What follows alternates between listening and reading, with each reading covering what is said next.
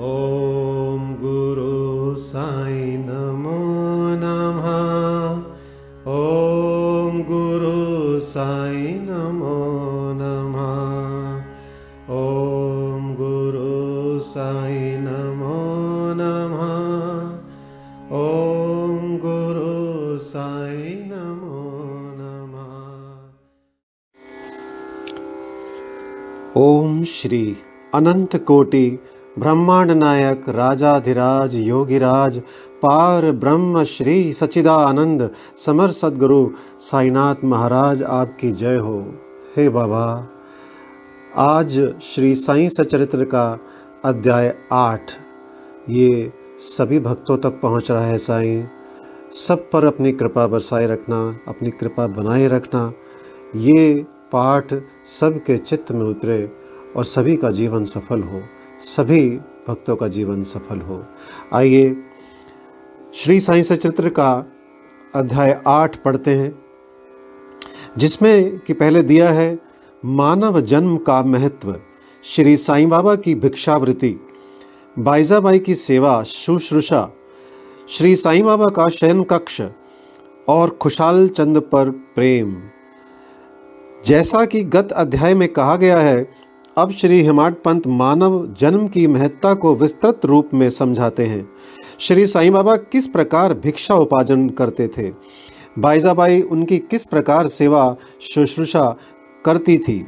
वे मस्जिद में तात्या कोते और महलसापति के साथ किस प्रकार शयन करते तथा खुशहाल चंद पर उनका कैसा स्नेह था, इसका आगे वर्णन किया जाएगा। अब हम पढ़ते हैं मानव जन्म का महत्व।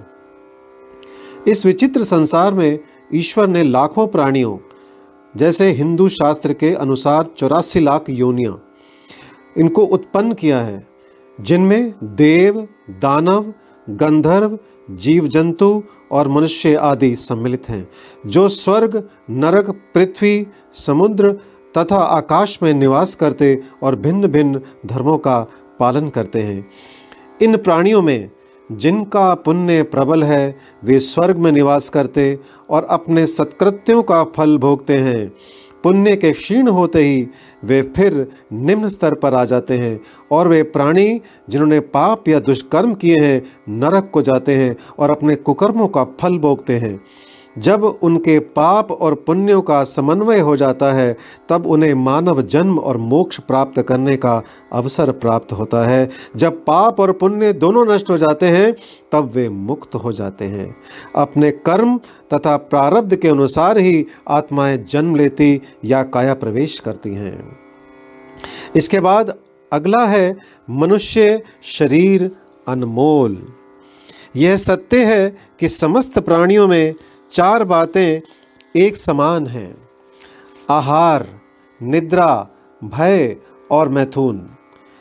मानव प्राणी को ज्ञान एक विशेष देन है, जिसकी सहायता से ही वह ईश्वर दर्शन कर सकता है, जो अन्य किसी योनि में संभव नहीं।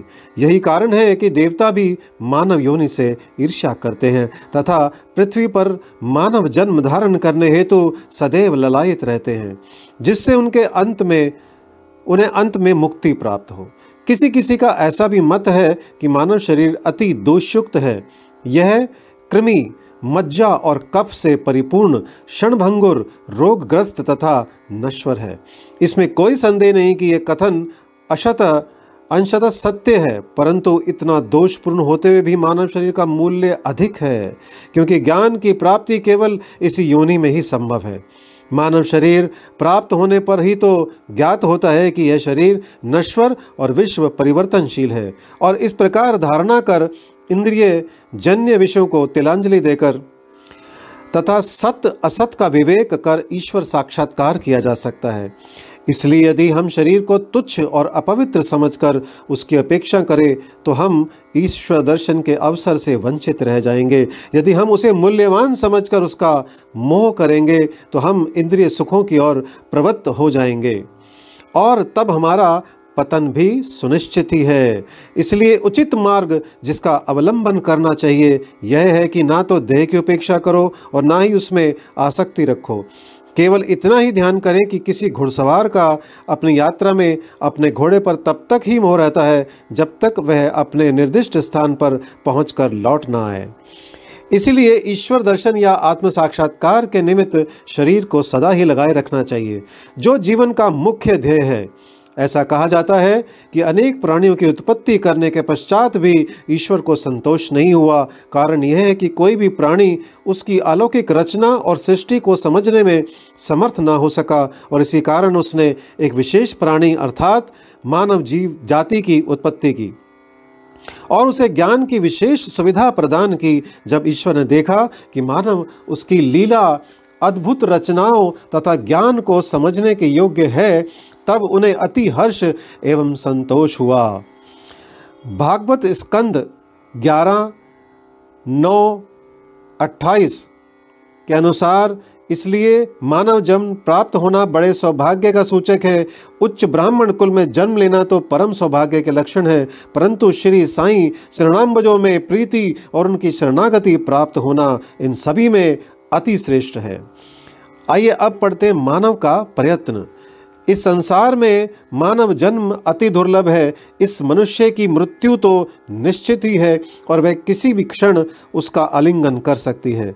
ऐसी ही धारणा कर हमें अपने ध्येय की प्राप्ति में सदैव तत्पर रहना चाहिए। जिस प्रकार खोए हुए राजकुमार की खोज में राजा प्रत्येक संभव उपाय प्रयोग उपयोग में लाता है, उसी प्रकार किंचित मात्र भी विलंब ना कर हमें अपने अभीष्ट की सिद्धि के हेतु शीघ्रता करनी ही सर्वथा उचित है।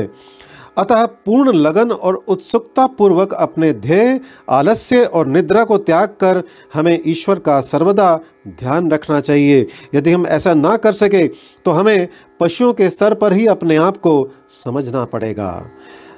आगे पढ़ते हैं, कैसे प्रवृत्त होना? अधिक सफलतापूर्वक और साक्षात्कार को सुलभ प्राप्त करने का एकमात्र उपाय है किसी योग्य संत या सदगुरु के चरणों की शीतल छाया में आश्रय लेना, जिसे कि ईश्वर साक्षात्कार हो चुका हो, जो लाभ, धार्मिक व्याख्यानों के श्रवण करने और धार्मिक ग्रंथों के अध्ययन करने से प्राप्त नहीं हो सकता, वह इन उच्च आत्मज्ञानियों की संगति में सहज ही प्राप्त हो सक, हो जाता है। जो प्रकाश हमें सूर्य से प्राप्त होता है, वैसा विश्व के समस्त तारे भी मिल जाएँ तो भी नहीं दे सकते। इस प्रकार, जिस आध्यात्मिक ज्ञान की उपलब्धि हमें सदगुरु की कृपा से हो सकती है, वह ग्रंथों और उपदेशों से किसी प्रकार संभव नहीं है।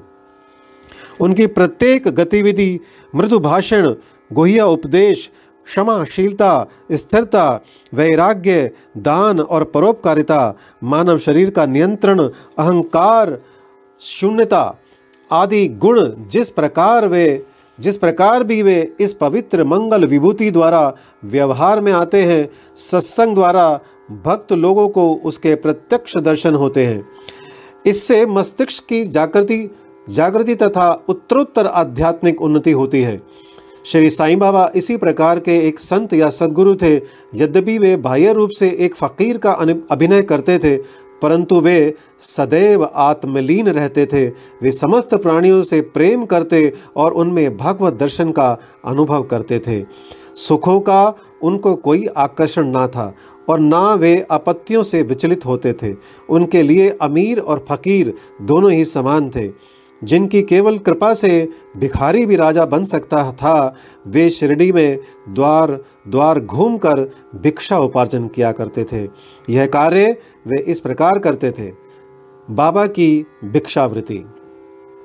शिरडीवासियों के भाग्य की कौन कल्पना कर सकता है कि जिनके द्वार पर पार ब्रह्म भिक्षुक के रूप में खड़े रहकर पुकार करते थे, ओ माई, एक रोटी का टुकड़ा मिले और उसे प्राप्त करने के लिए अपना हाथ फैलाते थे।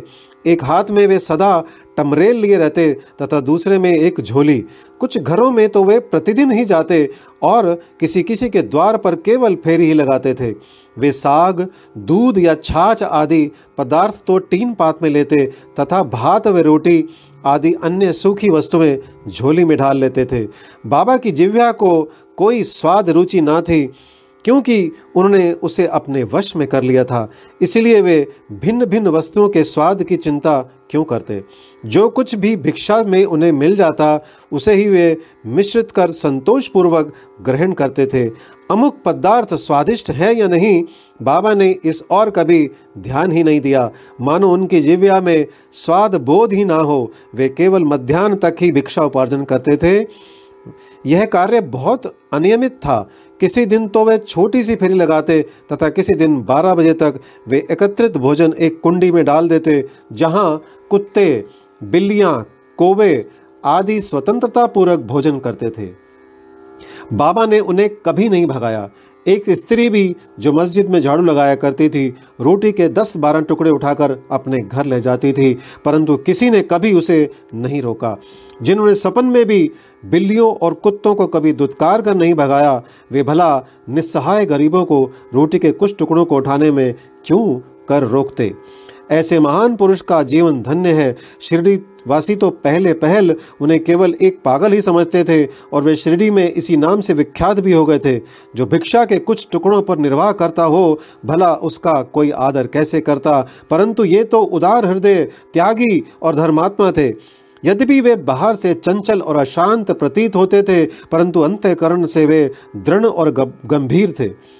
उनका मार्ग गहन तथा गूढ़ था। फिर भी ग्राम में कुछ ऐसे श्रद्धावान और सौभाग्यशाली व्यक्ति थे, जिन्होंने उन्हें पहचान कर एक महान पुरुष माना। ऐसी ही घटना नीचे दी जाती है, यानी बाइजाबाई की सेवा। तात्या कोते की माता, जिनका नाम बाईजाबाई था, दोपहर के समय एक टोकरी में रोटी और भाजी लेकर जंगल को जाया करती थी। वे जंगल में कोसों दूर जाती और बाबा को ढूंढकर उनके चरण पकड़ती थी। बाबा तो शांत और ध्यान मग्न बैठे रहते थे। वे एक पत्तल बिछाकर उस पर सब प्रकार के व्यंजन आदि, जैसे रोटी, साग आदि परोसती और बाबा से भोजन करने के लिए आग्रह करती। सेवा तथा श्रद्धा की रीति बड़ी विलक्षण थी। प्रतिदिन दोपहर को जंगल में बाबा को ढूंढना और भोजन के लिए आग्रह करना, उनकी इस सेवा और उपासना की स्मृति बाबा को अपने अंतिम क्षणों तक बनी रही। उनकी सेवा का ध्यान कर बाबा ने उनके पुत्र को बहुत लाभ पहुँचाया। माँ और बेटे दोनों को ही फकीर पर दृढ़ निष्ठा थी। उन्होंने बाबा को सदैव ईश्वर के समान ही पूजा। बाबा उनसे कभी कभी कहा करते थे कि फ़कीरी ही सच्ची अमीरी है, उसका कोई अंत नहीं। जिसे अमीरी के नाम से पुकारा जाता है, वह शीघ्र ही लुप्त हो जाने वाली है। कुछ वर्षों के बाद बाबा ने जंगल में विचरना त्याग दिया। वे गाँव में ही रहने और मस्जिद में ही भोजन करने लगे। इस कारण बाइजाबाई को भी उन्हें जंगल में ढूँढने के कष्ट से छुटकारा मिल गया। आगे पढ़ते हैं तीनों का शयन कक्ष। वे संत पुरुष धन्य हैं, जिनके हृदय में भगवान वासुदेव सदैव वास करते हैं। वे भक्त भी भाग्यशाली हैं, जिन्हें उनका सानिध्य प्राप्त होता है। ऐसे ही दो भाग्यशाली भक्त थे, पहला तात्या कोते पाटिल और दूसरा भगत महालसापति दोनों ने बाबा के सानिध्य का सदैव पूर्ण लाभ उठाया। बाबा दोनों पर एक समान प्रेम रखते थे। ये तीनों महानुभाव मस्जिद में अपने सिर पूर्व, पश्चिम तथा उत्तर की ओर करते और केंद्र में एक दूसरे के पैर से पैर मिलाकर शयन किया करते थे। बिस्तर में लेटे लेटे ही वे आधी रात तक प्रेम पूर्वक वार्तालाप और इधर उधर की चर्चाएँ किया करते थे। यदि किसी को भी निद्रा आने लगती तो दूसरा उसे जगा देता था। यदि तात्या खर्राटे लेने लगते तो बाबा शीघ्र ही उठकर उसे हिलाते और सिर पकड़कर ज़ोर से दबा देते थे। यदि कहीं यह मालसापति हुए तो उन्हें भी अपनी ओर खींचते और पैरों पर धक्का देकर पीठ थपथपाते थे।